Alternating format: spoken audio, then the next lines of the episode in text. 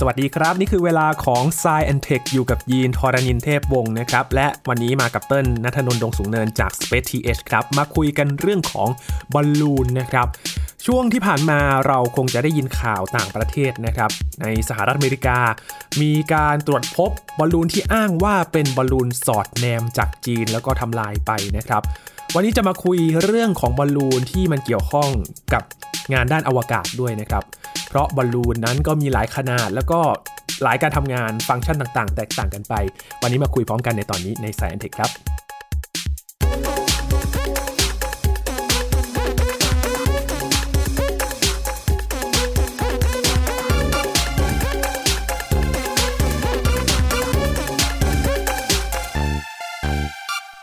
เรื่องนี้กลายเป็นเรื่องที่จุดประเด็นความละหองระแหงของสหรัฐและจีนด้วยนะครับ เพราะว่ามีการสั่งทำลายบอลลูนที่มีความกังวลเรื่องของความมั่นคง เพราะว่าบอลลูนที่ลอยเข้ามาเนี่ยมันอยู่ในพื้นที่ของสหรัฐอเมริกา แล้วก็อยู่ในพื้นที่ที่ค่อนข้างจะต้องเข้มงวดเลยทีเดียวนะครับ วันนี้จะมาคุยเรื่องของการทำงานของบอลลูนกันนะครับ เพราะเราพูดถึงอวกาศเนี่ยส่วนใหญ่จะนึกถึงจรวดดาวเทียม นอกโลกเลยนะครับ แต่ว่าบอลลูนที่มันยังอยู่ในชั้นบรรยากาศของโลกเนี่ยมันจะไปสัมพันธ์กับงานด้านอวกาศอย่างไรบ้าง และฟังก์ชันการทำงานเนี่ยมันมาช่วยในงานเรื่องไหนบ้างนะครับ วันนี้อยู่กับเติ้ลนัทนนท์ดวงสูงเนินบรรณาธิการบริหารจาก Space TS แล้วครับ สวัสดีครับเติ้ลครับ สวัสดีครับพี่ยินถ้าเรานึกถึงบอลลูนนะเติ้ลอืมเราจะนึกถึงบอลลูนที่แบบ มีกระเช้าท่องเที่ยวลอยท่องเที่ยว ไม่ก็บอลลูนแบบเล็ก ๆ ลูกโป่งไปเลยครับเออแต่จริง ๆ แล้วบอลลูนมันมีมากกว่านั้นใช่ไหมโอ้ต้องบอกว่าบอลลูนเนี่ยเป็นอากาศยานที่มนุษย์รู้จักมาก่อนเครื่องบินเนาะคือเวลาที่เราพูดคำว่าเครื่องบินเนี่ยเครื่องบินเนี่ยมันมี 2คำก็คือเครื่องกับบินบิน การที่เอาเครื่องเครื่องก็คือเหมือนเครื่องยนต์เนาะตอนนั้นเนี่ยช่วงประมาณปี 1900 นะครับตอนนั้นมีรถยนต์แล้วนะครับ มีเครื่องยนต์แล้วมีเครื่องจักรไอ้น้ำต่างๆ แล้วครับแต่แนวคิดเรื่องของการเอาเครื่องเนี่ยขึ้นไปลอยบนฟ้าเนี่ยมันเป็นสิ่งที่ดูแปลกมาก เพราะว่าเครื่องมันหนักเนาะดังนั้นอะไรก็ตามที่เราคิดว่ามันจะบินได้เนี่ยมันก็ต้องเบานะครับ นกอย่างเงี้ยนกมีกระดูกที่เบามากนะครับ ข้างในกลวงก็ทำให้นกเนี่ยบินได้อะไรก็ตามแต่ใบไม้ปลิวก้อนเมฆเนาะก้อนเมฆคือมีความหนาแน่นน้อย ก็สามารถที่จะลอยได้หรือว่าบินได้นะครับ ดังนั้นเนี่ยมนุษย์สมัยก่อนเนี่ยเขาก็จะเชื่อว่าถ้าเราต้องการทำอากาศยานอะไรบางอย่างเนี่ยเราก็ต้องทำให้มันเบามากๆ พูดง่ายๆ คือเบากว่าอากาศ นั่นก็เลยเป็นเหตุผลว่าทำไมมนุษย์มีแนวคิดในการใช้บอลลูนในการบินเนี่ยมาก่อนหน้าเครื่องบินนานหลายร้อยปีเลย อืม อะไรที่คนในสมัยก่อนเนี่ยทำให้มันลอยได้ โอ้จริง ๆ ต้องบอกว่าการลอยเนี่ย มนุษย์เนี่ย คุ้นชินกับคำว่าการลอยมาตั้งนานมากๆแล้วอะคือหลายพันปีแล้ว สิ่งแรกที่เราทำให้ลอยได้เลยเนี่ย อาจจะคิดไม่ถึงนะฮะ แต่มันคือเรืออ๋อจริงๆแล้วเนี่ยหลักการของบอลลูนการหลักการของเรือเนี่ยเหมือนกันอืมก็คือทำยังไงก็ได้ให้วัตถุนั้นนะฮะมีความเบากว่าสภาพแวดล้อมโดยรอบทำให้สภาพแวดล้อมโดยรอบนั้นเนี่ยดันเอาวัตถุนั้นนั้นเนี่ย ให้ลอยเหนืออะไรบางอย่างขึ้นไป ดังนั้นแนวคิดเรื่องของการทำเรือเนี่ยนะฮะมันก็เลยทำให้มนุษย์เนี่ยสามารถที่จะเข้าใจสิ่งที่เราเรียกว่าแรงลอยตัว หรือว่าบอลยันฟอสได้นะครับ แล้วการที่มนุษย์สามารถประดิษฐ์เรือขึ้นมาได้เนี่ยก็ทำให้มนุษย์มีความสามารถในการเอาชนะขีดจำกัดด้านการเดินทาง คือเมื่อก่อนเนี่ยการจะเดินทาง ไปมาหาสู่กันเนี่ยหนึ่งก็คือทางเรือเป็นระดับแรกเนาะครับนะครับคือเมื่อก่อนคงยังไม่มีเครื่องบินแหละหนึ่งอาจจะเป็นการเดินทางทางบกนะครับมีการประดิษฐ์ล้อต่างๆสองเลยที่มีความสำคัญก็คือการประดิษฐ์เรือนะครับทำให้เกิดการเดินทางไปได้ทั่วโลก มนุษย์ก็เดินทางไปได้ทั่วโลกนะครับดังนั้นเนี่ยการทำวัตถุที่ลอยได้เนี่ยอันดับแรกเลยมันคือเรือนั่นเองอืมแล้วทีนี้เนี่ย มนุษย์ก็เริ่มเข้าใจฟิสิกส์นะฮะเริ่มเข้าใจสิ่งรอบตัวขึ้นเรื่อยๆ แล้วก็ในช่วงประมาณปี 1800 เนี่ยก็เริ่มมีการประดิษฐ์อากาศยานที่เรียกว่าบอลลูนขึ้นครั้งแรกนะครับ ซึ่งเกิดขึ้นในประเทศที่เป็นประเทศเรียกว่าเป็นเทพเจ้าแห่งการบินเลยนะครับ เดาไม่ยากฝรั่งเศสอ๋อแน่นอนเมื่อก่อนเขาก็เอามาโชว์กันเนาะนะครับอ๋อมีการเอาบอลลูนมาโชว์ มีการเอาพูดง่าย ๆ ก็คือ มีของใหม่อะมีการเดินทางครั้งใหม่นะครับรูปแบบใหม่นะครับก็มีการเอาคนขึ้นไปบนบอลลูนนะครับสามารถที่จะเดินทางได้ ในยุคถัดมาเนี่ยก็จะเป็นยุคของเรือเหาะนะครับเรือเหาะเดี๋ยวนี้ไม่ค่อยเห็นแล้วนะครับคือเมื่อก่อนเนี่ยในยุคที่เครื่องบินเนี่ยมันยังมีราคาสูงมากๆ เรือเหาะเนี่ยนะการเดินทางด้วยเรือเหาะเนี่ยเปรียบเสมือนกับการเดินทางด้วยเครื่องบิน โดยเฉพาะเครื่องบินแบบ first class เลยเนาะเพราะว่าบนนั้นเนี่ยถ้า ใครไปลอง search ภาพดูนะฮะเรือเหาะเมื่อก่อนลองไป search ดูก็ได้นะฮินเดนเบิร์กอย่างเงี้ยจะมีห้องข้างในคือหรูมากมีห้องอาหารอะไรต่างๆนะครับซึ่งภายหลังเนี่ยการใช้เรือเหาะไม่เป็นที่นิยมเนาะเพราะว่าเกิดอุบัติเหตุครั้งใหญ่ไปนะครับใครที่ติดตามประวัติศาสตร์ ซึ่งก็มันเป็นช่วงเดียวกับที่มีการบินด้วยเครื่องบินขึ้นมาพอดี เราอาจจะเห็นบทบาทของเรือเหาะเนี่ยลดน้อยลงไปนะครับบอลลูนเนี่ยก็เลยกลายมาเป็นเครื่องมือต่างๆ ไม่ว่าจะเป็นในทางวิทยาศาสตร์เนาะหรือว่าเมื่อกี้ที่พี่ยินพูดถึงว่าในเชิงการท่องเที่ยวมากขึ้น ซึ่งเครื่องมือในทางวิทยาศาสตร์ที่ใช้บอลลูนเนี่ยเราจะไม่ค่อยเห็นกันหรอก เพราะว่ามันจะไม่ค่อยได้ปรากฏตามสื่อหรือว่าตามข่าวเท่าไหร่นะฮะแต่ว่าถ้าใครที่ทำงานในสายอากาศยานนะฮะต้องดูสภาพอากาศนะครับหรือว่าทำงานในสายอุตุนิยมวิทยาเนี่ยก็จะคุ้นเคยกับการใช้บอลลูนเนี่ยส่งขึ้นไปเพื่อตรวจสภาพอากาศนะครับ ซึ่งอันนี้ก็เป็นเทคนิคที่ใช้กันมานานนะครับ แล้วก็ปัจจุบันก็ยังคงใช้อยู่นะครับ แม้ว่าเราจะมีดาวเทียม เราจะมีอุปกรณ์ต่างๆ ที่ใช้ในการพยากรณ์อากาศได้เนี่ย แต่ว่าการส่งเอาบอลลูนขึ้นไปเนี่ย เราสามารถที่จะวัดค่าความชื้นอากาศอะไรได้บนบรรยากาศเลย ก็จะได้ข้อมูลที่มันแม่นยำมากกว่านะครับ ในวงการอวกาศเอง หรือว่าวงการการวิจัยเองเนี่ยก็จะมีการใช้บอลลูนในการส่งเอาเพโลดนะฮะส่งเอาวัตถุต่างๆเนี่ย ขึ้นไปสูงๆ เพื่อที่จะทดลองวิทยาศาสตร์อะไรบางอย่างนะครับ นี่ก็เป็นการใช้งานบอลลูนในลักษณะที่เกิดขึ้นในปัจจุบันนะครับครับคือถ้าเปรียบเทียบข้อได้เปรียบของการใช้บอลลูนเนี่ยมันเหมาะกับงานในลักษณะไหนบ้างครับต้นบอลลูนกับเครื่องบินเนี่ยมันแตกต่างกันอย่างหนึ่งพี่ยินบอลลูนเนี่ยพอมันลอยขึ้นไปแล้วอะมันก็ลอยของมันอยู่อย่างนั้นนะครับแต่เครื่องบินเนี่ย มันต้องอาศัยการเคลื่อนที่อยู่ตลอดเวลานะครับ คือต้องอาศัยการขยับขยับเขยื้อนของอะไรสักอย่างหนึ่งอะเพื่อให้เครื่องบินมันสามารถที่จะบินอยู่ในอากาศได้ เครื่องบินกับเฮลิคอปเตอร์เนี่ยนะฮะใช้หลักการเดียวกันก็คือใช้การเคลื่อนที่ของปีกนะครับพูดอย่างนี้หลายคนอาจจะงงเอ๊ะเฮลิคอปเตอร์มันมีปีกด้วยเหรอปีกของเฮลิคอปเตอร์ก็คือใบพัดของมันนะฮะใบพัดของมันเนี่ยเขาจะเรียกว่าเป็นอากาศยานปีกหมุน มันจะมีอากาศยานปีกตรึงกับอากาศยานปีกหมุน ปีกตรึงก็คือเครื่องบินที่จะต้องใช้วิธีการวิ่งไปข้างหน้าเร็วๆนะครับเพื่อให้อากาศเนี่ยมันไหลผ่านปีก แล้วก็สร้างแรงยกขึ้นมาทำให้เครื่องบินสามารถบินได้ถูกต้องนะครับ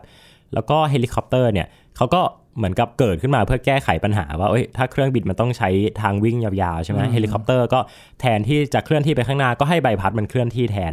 นะครับแล้วก็สร้างเป็นแรงยกขึ้นมาได้เหมือนกัน ซึ่งในการบินขึ้นเนี่ยไม่ว่าจะของเฮลิคอปเตอร์ หรือว่าของเครื่องบินเองก็ตามเนี่ยมันจะต้องมีการเผาไหม้เชื้อเพลิงอะไรบางอย่างอยู่ตลอดเวลาไงคือถ้าเครื่องบินเนี่ยเครื่องยนต์ดับเนี่ยมันก็จะตกลงมานะครับก็คือแรงที่ใช้ในการแหวกผ่านอากาศเนี่ยก็จะไม่ได้มากเท่าเดิมอยู่แล้วนะครับ เพราะว่าการเคลื่อนที่ผ่านอากาศมันมีแรงเสียดทานนะฮะแรงต้านจากอากาศอยู่ ถ้าเกิดเราดับเครื่องยนต์เครื่องบินเนี่ย เครื่องบินก็จะมีความเร็วลดลงนะครับ พอความเร็วลดลงเนี่ยมันจะเกิดอาการที่เรียกว่า stall หรือว่าการที่มันตกจากอากาศนะฮะแล้วก็ไม่สามารถที่จะบินต่อได้ในที่สุดเฮลิคอปเตอร์ก็เหมือนกันครับ ถ้าเครื่องยนต์ดับไปเนี่ยก็ตกเหมือนกันนะครับ ในขณะที่บอลลูนเนี่ยพี่อินบอลลูนพอเราปล่อยขึ้นไปแล้วเนี่ยฮะมันก็คือปล่อยแล้วปล่อยเลยอะ่ะมันไม่จำเป็นจะต้องเอาเครื่องมืออะไรไปเพื่อ ไปสตาร์ทเครื่องอยู่ตลอดเวลา คือพอมันลอยขึ้นไปแล้วมันก็จะคงอยู่ของมันอย่างนั้นนะครับ ดังนั้นเนี่ยข้อดีของบอลลูนเลยเนี่ยก็คือมันสามารถที่จะอยู่ในอากาศได้เป็นเวลานานมากๆนะครับ มันก็แลกมากับการที่เอ๊ะการควบคุมทิศทางเนี่ยก็อาจจะยากหน่อย มันอาจจะต้องไหลไปตามลมนะฮะดังนั้นการปล่อยบอลลูนแต่ละทีเนี่ยเขาจะดูทิศทางลม นะครับว่ามันมีการเคลื่อนที่ของอากาศไปทางไหน ซึ่งก็เป็นข้อดีข้อเสียที่แตกต่างกันไปนะครับหลายคนก็พยายามเนาะในช่วงนี้นะฮะมีความพยายามในการทำเครื่องบินที่ให้มันบินได้นานขึ้นนะครับ มีการประหยัดน้ำมันที่มากขึ้นบางคนก็ทดลองเอาแผงโซลาเซลล์นะครับไปติดตั้งบนเครื่องบิน แล้วก็ทำเป็นเครื่องบิน EV เป็นเครื่องบินแบบชาร์จแบตเอานะครับ ซึ่งภายหลังก็พบว่าจริง ๆ แล้วมันแอบไม่คุ้ม เพราะว่าน้ำหนักของแบตเตอรี่เนี่ยมันหนัก กว่าน้ำมันนะครับคือน้ำมันเนี่ยพี่ยินพอบินไปเรื่อยๆเนี่ยน้ำมันมันลดลงไงเออมันก็หายไปนะใช่แต่แบตเตอรี่เนี่ยอยู่ตลอดมันอเลยู่ยตลอดเลย ก็เลยเอ่อเป็นที่ถกเถียงกันในวงการวิศวกรรมเนาะว่าการบินแบบไหนที่มันคุ้มค่ามากที่สุดนะ แต่ว่าถ้าโจทย์ของเราเนี่ยเราต้องการที่จะให้วัตถุของเรามันอยู่ในอากาศได้นานๆ แล้วก็ไม่จำเป็นจะต้องใช้แรงนะครับบอลลูนเนี่ยก็ตอบโจทย์มากที่สุดอืม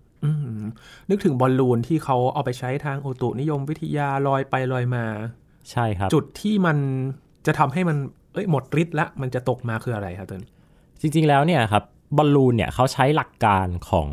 อากาศอากาศร้อนเนาะหนึ่งคืออากาศร้อนเขาจะเรียกว่า hot air balloon นะครับสองก็คือการใช้แก๊สที่มีความเบากว่าอากาศนะครับ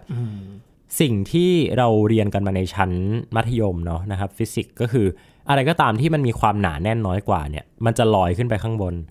นึกภาพว่าเราเอาน้ำมันนะฮะเทลงในน้ำเนาะน้ำมันเนี่ยมันก็จะมาลอยอยู่ตรงผิวผิวน้ำเพราะว่าน้ำมันเนี่ยมันมีความหนาแน่นน้อยกว่าน้ำที่เป็นน้ำ H2O นะครับอ่าวิธีดูง่าย ๆ เลยคือดูเลขโมเลกุลของมันครับนะครับว่าอะไรที่มีโมเลกุล มากๆเนี่ยนะครับหรือว่ามีความหนาแน่นมากๆเนี่ยนะก็จะอยู่ข้างใต้อะไรที่เบากว่าก็จะอยู่ข้างบน ดังนั้นถ้าเราเอาตารางธาตุมาดูเลยอะเราจะพบว่าก๊าซที่มันมีความหนาแน่นน้อยมากๆนะฮะเป็นอันดับหนึ่งเลยเนี่ยก็คือไฮโดรเจนอ่าไฮโดรเจนเนี่ยถ้าเราไปดูในตารางธาตุเนี่ยจะเป็นธาตุอันดับที่หนึ่งเลยนะฮะตามมาด้วยฮีเลียมอืมนะครับแต่ว่าการใช้บอลลูนเนี่ยเขาจะใช้เป็นฮีเลียมเป็นหลัก เพราะว่าไฮโดรเจนเนี่ยมันติดไฟ แล้วมันอันตรายมากๆนะครับอันนี้คือหลักการของการใช้แก๊สที่มีความเบากว่าอากาศเนาะในขณะที่หลักการการใช้อากาศร้อนหรือว่า hot air balloon เนี่ยเขาจะใช้อากาศธรรมดานี่แหละครับ ใช้ออกซิเจนนี่แหละ เผาให้มันร้อนฮะบอลลูนที่เป็นบอลลูนท่องเที่ยวครับพี่ยินส่วนมากแล้วจะใช้เทคนิคนี้ เพราะว่าอ่ามันง่ายอะมันก็แค่เปลี่ยนถังแก๊ส มันไม่จำเป็นจะต้องไปสั่งซื้อแก๊สฮีเลียม ซึ่งราคาแพงมาก นะครับต้องมาเป็นคันรถแล้วก็เติมขึ้นมานะก็จะยากหน่อย ดังนั้นเขาจะใช้แก๊สธรรมดานี่แหละครับในการเผาอากาศให้มันร้อน พออากาศมันร้อนเนี่ยฮะพี่ยินเราท่องกันมาตลอดว่าอากาศร้อนลอยตัวขึ้นสูงเสมออพออากาศมันลอยตัวขึ้นสูงเนี่ย มันก็ไปอยู่ในตัวลูกบอลของบอลลูนนะฮะไปอยู่ในไอ้ที่ทำให้บอลลูนมันพองๆอะนะฮะถามว่าทำไมมันถึงพอง มันพองเพราะว่าอากาศที่ร้อนเนี่ยมันจะขยายตัวนะครับให้นึกภาพว่าอะไรก็ตามที่ร้อนเนี่ยมันจะขยายตัว เพราะว่าโมเลกุลมันจะสั่นสะเทือน เหมือนเราแบบเราร้อนมากๆเนี่ยเราก็จะไม่อยากแบบเบียดอยู่กับแบบเพื่อนๆหรอกนะฮะเราก็จะแบบเอ้ยผลักเพื่อนออกไปไปไกลๆหน่อยนะครับ แต่ถ้าเราหนาวเนี่ยเราก็จะแบบเฮ้ยอยากอยู่ใกล้ๆกันใกล้หน่อยอ่านะครับพวกโมเลกุลพวกเนี้ยก็เหมือนกันนะฮะถ้าเกิดว่ามันเย็นมากเนี่ยโมเลกุลมันจะมาอยู่ชิดๆกันแต่ถ้ามันร้อนเนี่ยมันก็จะอยู่ห่างๆกันนะครับ พอหลักการมันเป็นอย่างนี้แล้วเนี่ยอะไรก็ตามที่โมเลกุลมันอยู่ห่างกันเนี่ยความหนาแน่นของมันเนี่ยต่อหนึ่งปริมาตรเนี่ยมันจะลดลง พอความหนาแน่นต่อหน่วยปริมาตรของมันลดลงแล้วเนี่ย สิ่งนั้นนะก็จะถูกดันให้ลอยขึ้นนะครับ หลักการของมันง่าย ๆ แค่นี้เลย ดังนั้นถามว่า เอาแล้วมันจะหมดฤทธิ์ได้เมื่อไหร่ มันจะตกกลับลงมาไหมคำตอบก็คือตราบใดก็ตามที่แก๊สมันยังไม่รั่วออกไปเนี่ย หรือว่ามันไม่แตกระเบิดไปซะก่อน จากปัจจัยอื่นๆ เช่น แสงอาทิตย์อาจจะไปเผาตัวพื้นผิวนะครับของตัวบอลลูนเนี่ย ทำให้มันมีรอยรั่วไหม หรือว่าอาจจะมีสะเก็ดอะไรต่างอย่าง ซึ่งก็ไม่รู้ว่าจะมีหรือเปล่านะ ไปพุ่งชนไหมทำให้มันฉีกขาดไหม หรือจะมีนกไปจิกไหม อะไรก็แล้วแต่ปัจจัยภายนอกพวกเนี้ยจะเป็นสาเหตุว่าทำให้บอลลูนตกได้นะครับ แต่ถ้าเป็นบอลลูนในอุดมคติเลยเนี่ย พอมันลอยขึ้นไปแล้วเนี่ย มันก็จะลอยอยู่อย่างนั้นตลอดไป เหมือนเรือครับ เรือถ้าเรือมันไม่รั่วเนาะ มันก็จะลอยอยู่ของมันตลอดไป แต่ถ้ามันมีรูให้น้ำซึมเข้าไปเนี่ยนะครับ เรือก็จะจม แต่ตามอุดมคติแล้วเนี่ยมันไม่ควรจะจมอืมนึกถึงลูกโป่ง ลูกโป่งสวรรค์ครับที่มีแก๊สฮีเลียมอยู่ข้างในเนาะใช่คือถ้าเขามัดมันก็ไม่ได้แน่นขนาดนั้นนะอืมมันก็มีโอกาสยังไงรั่วอากาศก็รูรั่วออกมาได้อยู่แล้วนะครับ หรือว่าขึ้นไปสูงจริงๆเนี่ยอย่างที่ต้นบอกว่าอาจจะแตกออก เพราะว่าโดนความร้อนจากดวงอาทิตย์เนาะอ่าหรือว่าโคมลอย อ่าโคนึกมถึงลโคมอลอยยลอยกระทงเนาะครับเออมันฉีกอยู่แล้วฮะกระดาษสามมันบางมากนะฮะพอมันตกลงมาก็ไหม้บ้าน จริง ๆ ต้องบอกว่าเห็นไหมว่าเมื่อกี้ต้นนึกไม่ถึงด้วยซ้ำโคมลอยของบ้านเราอะฮะโคมยี่เปงบ้านเราเนี่ยมันก็คือบอลลูนดีๆนี่เองนะครับจะสังเกตว่าเรามีความคิดในการประดิษฐ์บอลลูนเนี่ยมาตั้งนานแล้วนะฮะตั้งแต่นานก่อนเครื่องบินอีก ทีนี้พอมาดูการใช้บอลลูนที่เติ้ลบอกว่าเฮ้ยมันลอย ถ้ามันไม่ได้มีอะไรไป เป็นปัจจัยที่ทำให้ความร้อนมันหายไป หรือว่าอะไรที่มันอยู่ข้างในหายไปเนี่ยการเอามาใช้ในงานอวกาศ มันเอามาใช้ในเรื่องอะไรบ้างครับเติ้ลเวลาที่เราพูดถึงอวกาศเนี่ยนะฮะงานที่เราจะสนใจมากๆเนี่ยเขาจะเรียกว่า high altitude science high altitude science ก็คือตามชื่อเลยว่า เป็นการทำงานวิทยาศาสตร์ในพื้นที่ที่อยู่สูงนะครับ เพราะว่ายิ่งอยู่สูงมากแค่ไหนเนี่ยสภาพแวดล้อมมันก็จะใกล้เคียงกับอวกาศนะครับ ไม่ว่าจะเป็นเรื่องของความดันที่น้อยลงมากๆนะครัฮะบหรือว่าการจะต้องเผชิญกับแสงของดวงอาทิตย์ หรือว่ารังสีต่างๆเนี่ยดังนั้นเขาก็มีความคิดกันว่า เอ้ย ถ้าเราต้องการที่จะศึกษาอวกาศเนี่ยการศึกษาบรรยากาศของโลกที่มันอยู่สูงขึ้นไปมากๆเนี่ยก็น่าจะช่วยเราได้นะครับซึ่งการที่จะขึ้นไปในจุดที่สูงขนาดนั้นได้เนี่ยมันก็มี2อย่าง อย่างแรกเลยก็คือเราใช้จรวดนะครับยิงขึ้นไป จรวดที่ใช้ในการยิงขึ้นไปเนี่ยมันก็จะไม่ได้ทะลุไปถึงระดับของอวกาศเนาะแต่ก็จะเป็นการใช้อุปกรณ์บนตัวจรวดเนี่ยในการวัดค่าอะไรบางอย่าง แล้วก็ตกกลับลงมาสู่โลกได้นะครับ ซึ่ง การทำจรวดแบบเนี้ยนะฮะเขาจะเรียกว่าการทำ sounding rocket ซึ่งเป็นเทคนิคที่นิยมกันมากในต่างประเทศนะครับ มีนักศึกษาไทยนะครับเป็นนิสิตของจุฬาเนี่ยบ้านเรานี่แหละที่เดินทางไปแข่งขันที่สหรัฐอเมริกา แล้วก็ได้รางวัลกลับมาด้วยนะครับ อันนี้แหละเป็นการใช้ประโยชน์จากการส่งการทดลองของเราเนี่ยขึ้นไปสูงครับๆนะครับ กับอีกอันหนึ่งก็คือการใช้บอลลูนนี่แหละครับ ซึ่งบอลลูนของเราเนี่ยก็มีโครงการหลายโครงการในประเทศไทยเหมือนกันนะฮะที่มีความพยายามในการจะศึกษาวิทยาศาสตร์ บนความสูงที่สูงมากๆนะครับ ความสูงประมาณ 40ถึง50 กิโลเมตรนะฮะจริงๆเนี่ย30ถึง40 กิโลเมตรเนี่ยก็ถือว่าสูงมากๆแล้วนะฮะจริง ๆ คือขึ้นไปได้สักแบบ 20 กิโลเนี่ยก็เก่งมากแล้วครับเพราะว่าอวกาศเนี่ยมันคือ 100 กิโลเมตรเนาะ เครื่องบินปกติที่เรานั่งกันเนี่ยฮะเขาจะบินอยู่ที่ความสูงประมาณ 10 กิโลเมตร ดังนั้นบอลลูนพวกเนี้ยนะฮะเวลาที่เขาส่งขึ้นไปเนี่ยเขาส่งขึ้นไปสูงกว่าเครื่องบินบินอีกอืมแต่แต่ไม่ได้ไปถึงอวกาศอยู่ดีเนาะครับประมาณแค่ 10ถึง20%ของการเดินทางไปอวกาศ เท่านั้นเองนะครับ ดังนั้นถ้ามีคนบอกว่าเอ้ย ส่งบอลลูนไปแตะขอบอวกาศเนี่ยนะฮะมันไม่ได้แตะขอบอวกาศขนาดนั้น มันแค่ขึ้นไปอยู่ในจุดที่เรียกได้ว่ามันใกล้เคียงกับบรรยากาศที่ อยู่ในอวกาศอะแต่อย่าเรียกว่าแตะขอบอวกาศ เพราะว่าจะแตะขอบอวกาศจริงๆเนี่ยมันต้อง 100 กิโลเมตรนะครับ อันนี้คือมาตรฐานที่เขาใช้กัน ซึ่งการใช้บอลลูนในการทำงานวิจัยที่เป็น high altitude science เนี่ยนะฮะการใช้งานของมันก็มีหลายรูปแบบมาก เช่น เราอาจจะส่งขึ้นไปเพื่อวัดละอองโมเลกุลของแก๊สในชั้นบรรยากาศ เช่น เราอาจจะสงสัยว่าในบริเวณนี้เนี่ยมันมีโอโซนมากหรือน้อยนะคครัรับบเพื่อที่จะศึกษาผลกระทบของภาวะโลกร้อนอ่าแบบนี้ก็ได้นะทำเพื่อศึกษาโลกของเรา หรือว่าจะใช้ในการตรวจวัดอนุภาคต่างๆ จากอวกาศก็ได้ เช่นเราอาจจะส่งบอลลูนขึ้นไป แล้วก็ตรวจวัดค่าของสนามแม่เหล็กนะครับซึ่งสนามแม่เหล็กเนี่ยเขาจะทำหน้าที่คอยชี้ทางพวกโมเลกุลครับที่มีประจุนะฮะ ในอวกาศนะหรือว่าอาจจะมาจากดวงอาทิตย์หรืออาจจะมาจากวัตถุใดๆในอวกาศก็แล้วแต่เนี่ยโอกาสที่เราจะสามารถตรวจจับมันบนบรรยากาศที่มีความสูงมากๆเนี่ยก็จะเยอะกว่าบนพื้นโลกนะครับ หรืออีกอย่างหนึ่งก็คือการใช้เพื่อศึกษาดวงอาทิตย์อืมเราสามารถใช้บอลลูนนะฮะหรือว่าการส่งจรวด sounding rocket เนี่ยขึ้นไปเพื่อศึกษาดวงอาทิตย์ได้ด้วยนะครับ เพราะว่าพอเราขึ้นไปอยู่บนนั้นเนี่ย ถ้าพูดตรงๆมันก็คือใกล้ดวงอาทิตย์มากกว่าบนพื้นโลกนิดนึงเนาะอ๋อแต่นั้นไม่ใช่ประเด็นนะครับ เพราะว่าประเด็นจริง ๆ แล้วเนี่ยมันอยู่ที่ว่าพอเราอยู่ที่พื้นโลกเนี่ย noise มันเยอะครับพี่อ่าใช้บรรยากาศมันมีอะไรถูกมากต้องมายเลย ปัจจัยต่างๆเนี่ยที่มันอาจจะทำให้การตรวจวัดค่าต่างๆเนี่ยตรวจวัดสเปกตรัมต่างๆเนี่ยมันผิดเพี้ยนไปเนี่ยมันมีสูง ดังนั้นพอเราส่งอุปกรณ์พวกเนี้ยขึ้นไปอยู่สูงๆ เราก็สามารถที่จะลด noise หรือว่าลดปัจจัยภายนอกในการวิจัยได้นะครับงานวิจัยพวกนี้เนี่ยฮะ ก็ทำกันอยู่เรื่อยๆนะครับ หลายคนอาจจะเจอข่าวบอลลูนนี้แล้วก็ตกใจว่าเอ๊ะสมัยนี้เรายังมีการปล่อยบอลลูนอยู่อีกเหรอเออทำไมไม่ใช้ยานอวกาศทำไม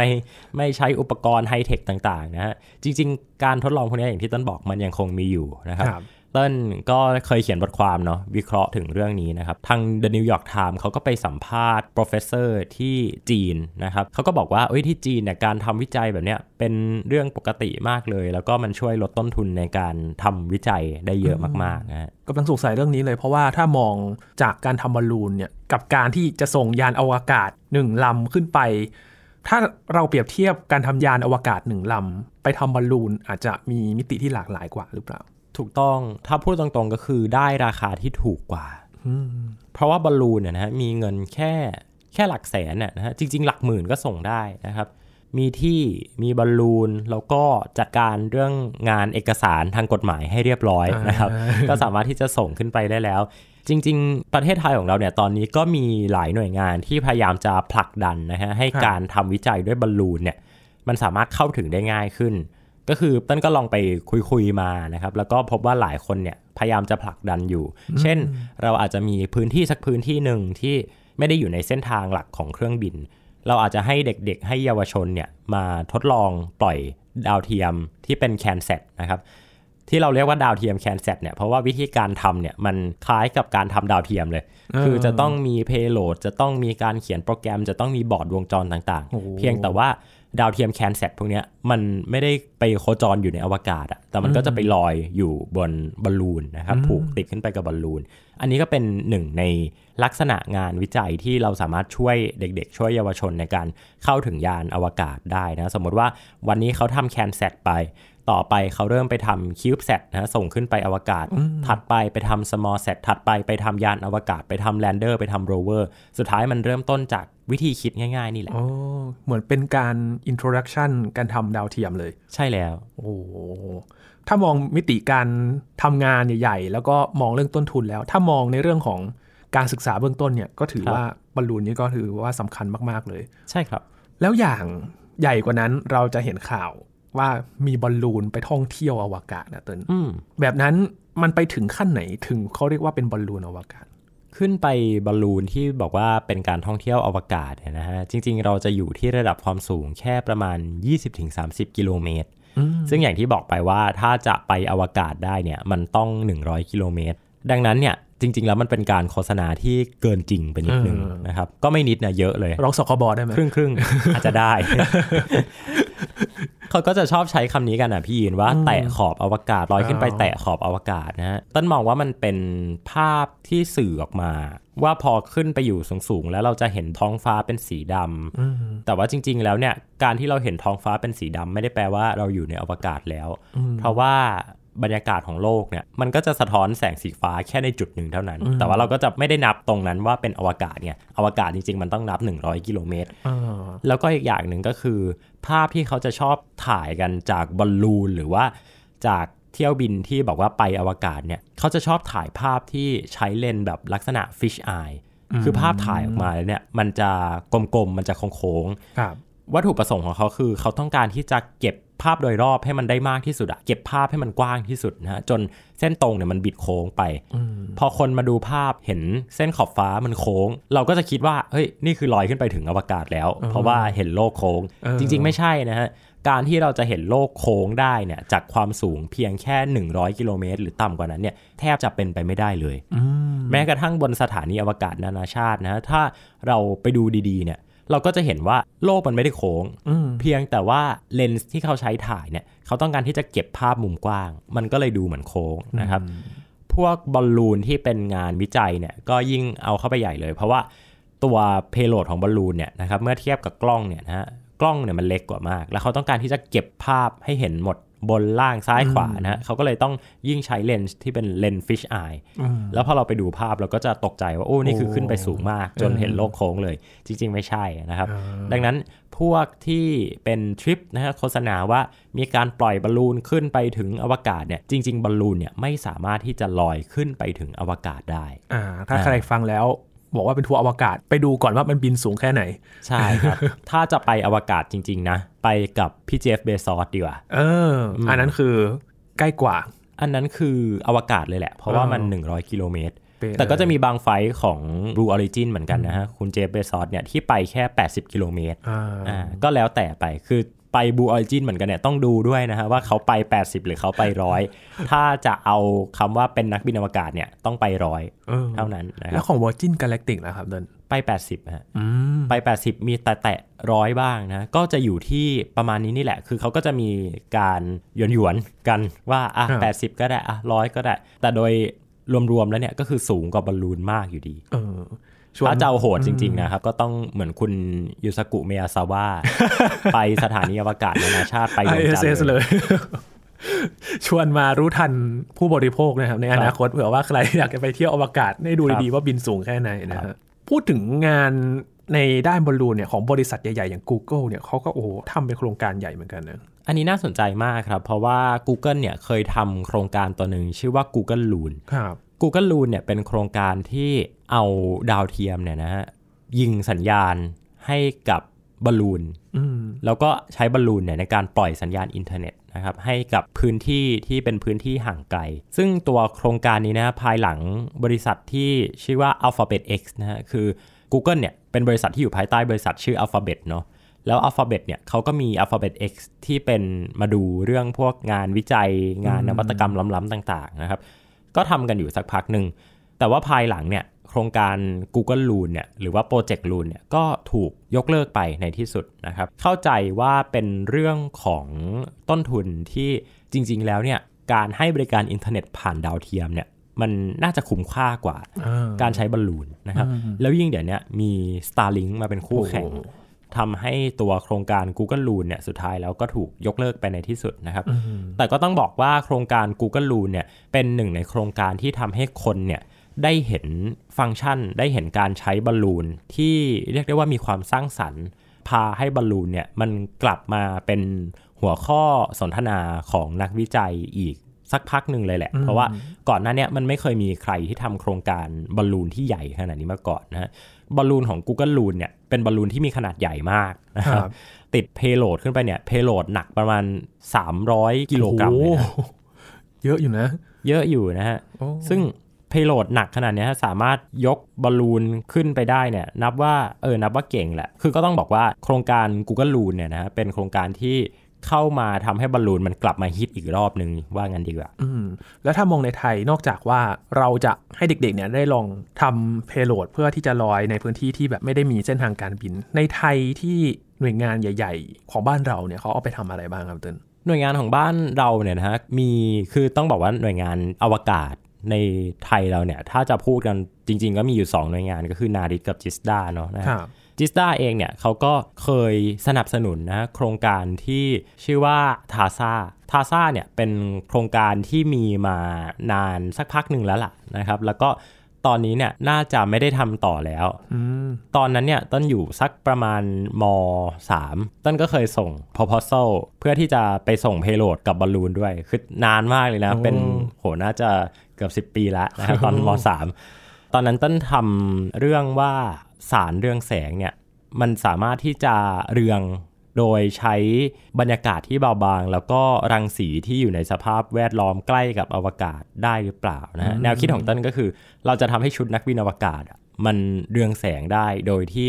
เราไม่ต้องใช้ไฟฟ้าได้ยังไง ก็คือใช้อนุภาคพลังงานสูงในบรรยากาศเนี่ยนะฮะในการที่จะทำให้ มันเกิดปรากฏการณ์ที่เรียกว่าฟอสฟอเรสเซนต์หรือว่าการเรืองแสงขึ้นมานะครับก็เลยพยายามที่จะส่งตัว proposal นี้ไปนะครับเหมือนกับไม่ผ่านมั้งเพราะตอนนั้นยังเด็กมากแล้วก็ยังเขียนโครงการไม่ค่อยเป็นยังเขียน proposal ไม่ค่อยเป็นนะครับแต่ก็สมัยนี้เนี่ยมีความพยายามอยู่เหมือนกันนะครับ จริง ๆ มีต้นก็จะมีกลุ่มเพื่อนๆ ที่อินกับเรื่องการทำบอลลูนนะครับก็จะเป็นแก๊งทำงานอวกาศนี่แหละ เพียงแต่ว่าเขาก็มองแหละว่าเอ้ยการทำอวกาศเนี่ย ไปดาวเทียมราคาสูงไปอืมไปสถานีอวกาศราคาสูงไป การทำบอลลูนนี่แหละนะครับ น่าจะช่วยให้เด็กๆ สามารถที่จะเข้าใจได้ ก็พยายามที่จะผลักดันกันอยู่นะครับ แล้วก็ล่าสุดทางจิสดาเองเนี่ยไปร่วมมือกับยูทูบเบอร์ท่านหนึ่งเนาะในการที่จะส่งผัดกะเพราส่งผัดกะเพราขึ้นไปบนอวกาศนะครับเออซึ่งก็หลายคนก็มีทั้งเสียงชื่นชมเนาะแล้วบางคนก็ติบอกว่า เออถ้าจะส่งผัดกะเพราเนี่ย ไม่ต้องส่งดีกว่านะครับเออคือปล่อยให้ปล่อยให้เด็กๆเขาทำดีกว่า เพราะว่าเป็นหน่วยงานด้านวิทยาศาสตร์เนี่ยน่าจะแบบผลักดันด้านการวิจัยมากกว่านะครับ ก็แล้วแต่คนจะมองกันนะครับ แต่สำหรับเต้นเต้นก็รู้สึกว่ามันก็มีข้อดีอยู่เหมือนกันก็คือมันช่วยให้คนได้เห็นนะว่าเฮ้ยมันมีสิ่งที่เรียกว่าบอลลูนแล้วก็พาเอางานวิจัยพาเอาอะไรต่างๆ ขึ้นไปได้ แต่ว่าคุณจะส่งอะไรขึ้นไปเนี่ยก็แล้วแต่คุณแหละ เพียงแต่ว่า รู้ไว้แล้วกันว่ามันสามารถทำแบบนี้ได้ ดังนั้นใครที่ฟังพอดแคสต์ตอนนี้อยู่อะครับ แล้วก็มีไอเดียว่า อุ้ยเราอยากทำการทดลองที่อยู่บน high altitude อยู่บนบรรยากาศสูงๆ ที่อาจจะไม่ต้องไปอวกาศก็ได้เนี่ยบอลลูนก็เป็นหนึ่งในวัตถุเป็นหนึ่งในอุปกรณ์ที่น่าสนใจและน่าศึกษานะครับ ถ้าหาที่ได้จริงๆเนี่ยค่าใช้จ่ายในการปล่อยหนึ่งครั้งเนี่ยสามหมื่นสี่หมื่นก็เอาอยู่แล้วอืมเรียกได้ว่าไม่เยอะเลยนะสำหรับการทำวิจัยในระดับมหาลัยครับ โหน่าสนใจถ้าสถาบันการศึกษาหรือว่ากลุ่มไหนที่อยากทำเนี่ยเริ่มต้นจากตรงนี้เผื่อจะมีข้อมูลอะไรที่น่าสนใจที่เราอยากจะเอาสิ่งอะไรต่างๆเนี่ยส่งขึ้นไปได้เนาะครับ ทีนี้งานใหญ่ของบอลลูนกับความสามารถของมันนะอืมการปล่อยจรวดด้วยบอลลูนมันเป็นไปได้ไหมครับเต้น อันนี้น่าสนใจมาก มีหลากหลายบริษัทที่มีแนวคิดว่าเราจะสามารถปล่อยจรวดจากบอลลูนได้ไหมนะครับ ต้องบอกก่อนว่าการปล่อยจรวดจากความสูงเนี่ย มันไม่ได้แค่ทำกับบอลลูนเครื่องบินมันทำก็มีกับนะเครื่องบินก็ได้ถูกต้องนะครับ เพราะว่า Virgin นะครับ Virgin Orbit เนี่ยกลับมาที่พี่ริชาร์ดแบรนสันอีกแล้วนะครับ Virgin Orbit เนี่ยมีความพยายามในการใช้เครื่องบิน Boeing 747เนี่ยแล้วก็ติดเอาตัวจรวดเนี่ยกับตัวใต้ปีกของเครื่องบินนะครับ แล้วก็ปล่อยจรวดให้จรวดเนี่ยมันวิ่งขึ้นไปขึ้นสู่บรรยากาศ ทีนี้ถามว่ามันใช้ได้ไหม มันใช้ได้ แต่ความคุ้มค่าทั้งทางด้านการเงินและในทางฟิสิกส์อะก็ต้องมาคำนวณกันจริง ๆ อีกทีหนึ่งนะครับ ในการปล่อยจรวดเนี่ยสิ่งที่เราอยากได้ก็คือเราอยากได้ความเร็วนะครับ ทีเนี้ยการปล่อยจรวดจากพื้นโลกเนี่ยกับการปล่อยจรวดจากบอลลูนเนี่ยการปล่อยจากบอลลูนเนี่ยมันอาจจะทำให้เราได้ความเร็วไม่เท่ากับการปล่อยจากพื้นโลกก็ได้อืมเพราะว่าการปล่อยจากพื้นโลกเนี่ย มันมีความเร่งอะ มันมีความเร่งที่จากศูนย์ที่พื้นโลกแล้วมันก็ค่อยๆไต่ขึ้นไปความเร่งมันก็เพิ่มขึ้นมาเรื่อยๆถูกต้อง แต่พอเราไปปล่อยจากบอลลูนเนี่ยนะครับหนึ่งก็คือเราต้องไปสตาร์ทใหม่ต้องไปเริ่มต้นใหม่จากศูนย์บนนั้นอืมสองก็คือการออกแบบเครื่องยนต์จรวดที่ใช้ใน สภาพที่บรรยากาศมันมีอากาศน้อยอะ่ะมันไม่ efficient หรือว่ามันไม่ประหยัดพลังงานเท่ากับการปล่อยจากระดับน้ำทะเลอืมถ้าเราสังเกตนะฮะ เครื่องยนต์จรวดของ first stage หรือว่าจรวดท่อนแรกกับ second stage เนี่ย มันจะไม่เหมือนกันเลยอืมแล้วเครื่องยนต์ที่อยู่บน second stage เนี่ย หลักการทำงานของมันเนี่ย ก็จะแตกต่างกับเครื่องยนต์ที่ปล่อยจากพื้นโลก ดังนั้นถ้าเราจะปล่อยจากบอลลูนจริง ๆ เนี่ย เราก็จะต้องมีการออกแบบเครื่องยนต์จรวดที่สามารถ จุดสตาร์ทได้จากบรรยากาศที่เบาบางมากๆ แล้วก็ต้องสามารถที่จะมีพลังมากพอในการที่จะขับเคลื่อนพาตัวจรวดขึ้นไปบนวงโคจร โดยที่ใช้แรงดันอากาศเนี่ยน้อยมากๆอือันเนี้ยยาก ดังนั้นถามว่าทำได้ไหมในทางทฤษฎีทำได้ แต่ในทางปฏิบัติเนี่ยจะคุ้มค่าแค่ไหนเนี่ยก็ต้องไปคิดเลขกันเอาเอง คือต้นคงไม่บอกหรอกว่าแบบไหนมันคุ้มแบบไหนมันไม่คุ้มนะครับ เพราะว่า ต่างคนก็ต่างมีเทคนิคที่แตกต่างกันไป ทีเนี้ยมันขึ้นอยู่กับว่า คุณต้องเอาตัวเลขมาโชว์แหละ ถ้าคุณบอกว่าคุณจะทำสตาร์ทอัพที่ปล่อยจรวดจากบอลลูนนะฮะ คุณก็ต้องคำนวณตัวเลขออกมาว่าค่า specific impulse เท่านี้นะครับ ได้ delta v เท่านี้ก็จะเป็นตัวเลขเป็นสมการออกมาแล้ว อันนี้ก็แล้วแต่เทคนิคของแต่ละคนเอาดีกว่าอืมเพราะนึกถึงการปล่อยจรวดจากเครื่องบินมีข่าวล่าสุดที่อังกฤษเนาะ ที่มีการปล่อยครับจรวดจากเครื่องบิน แต่ว่าเหมือนจะมีปัญหาทางเทคนิคก็เลย cancel ไปก่อน ใช่ครับ แล้วก็พอมันต้อง cancel เนี่ยเครื่องบินมันก็บินฟรีอะพี่เออบินไปแล้วอะใช่ ก็ลองดูนะครับว่าการปล่อยจรวดในรูปแบบนี้เนี่ยทำจริง ๆ แล้วมันจะมีแนวคิดที่มันอาจจะแตกต่างจากบนโลกมีหลายปัจจัยเลยเหมือนกันครับ จากข่าวที่พูดถึงบอลลูนของจีนเนาะอืมที่บินในสหรัฐ แล้วก็มีการไปโจมตีทำลายบอลลูนครับ แล้วก็บวกกับเติ้ลเล่าให้ฟังเนี่ย จะเห็นว่าบอลลูนเนี่ยจริงๆแล้วมันมีหลายหน้าที่มากๆเลย ถูกต้อง อืมเพราะฉะนั้นถ้ามองข้ามเรื่องของความมั่นคงไป ถ้าดูการทำงานแล้วเนี่ย มันก็มีเรื่องของการที่เราควบคุมทิศทางไม่ได้ครับ เรื่องของการที่ทำไมต้องไปบินแบบนั้นใช้ทำงานอะไรบ้าง ซึ่งก็มีครับหลายงานเหมือนกัน วันนี้ก็ได้เห็นว่าบอลลูนเนี่ยมันเป็นมากกว่าการที่ไปท่องเที่ยวใช่บ้านเรา หรือว่าลูกโป่งสวรรค์ แบบนี้นะครับครับที่เราเด็กๆชอบเล่นกันแบบนี้ ได้มีไอเดียมากขึ้นแล้วกันเออว่าถ้าคุณได้เป็นเจ้าของบอลลูนอืมขึ้นมาสักลูกหนึ่งคุณจะเอาไปใช้ทำอะไรนะครับ อ่าครับลองดูลองคิดกันดูตอนนี้พี่เริ่มคิดแล้วว่าเอ๊ะจะเอาอะไรไป ถ้าเอาไปฝากบอลลูนไว้ในแบบอืมระดับสูงไม่ต้องถึงกับอวกาศก็ได้นะครับนะครับวันนี้ขอบคุณเติ้ลมากๆเลยคขอบคุณครัรับบนี่คือ Science ด็กครับ คุณผู้ฟังติดตามรายการของเราก็ได้ที่ www.thaipbspodcast.com นะครับรวมถึงพอดแคสต์ช่องทางต่างๆ ที่คุณกำลังรับฟังเราอยู่ครับอัปเดตเรื่องวิทยาศาสตร์เทคโนโลยี และนวัตกรรมกับเราได้ที่นี่ทุกที่ทุกเวลากับไทย PBS Podcast นะครับช่วงนี้ยีนทอรานินเทพวงศ์พร้อมกับเติ้ลนัทนนท์ดวงสูงเนินจาก Space TH ลาไปก่อนครับ สวัสดีครับ up.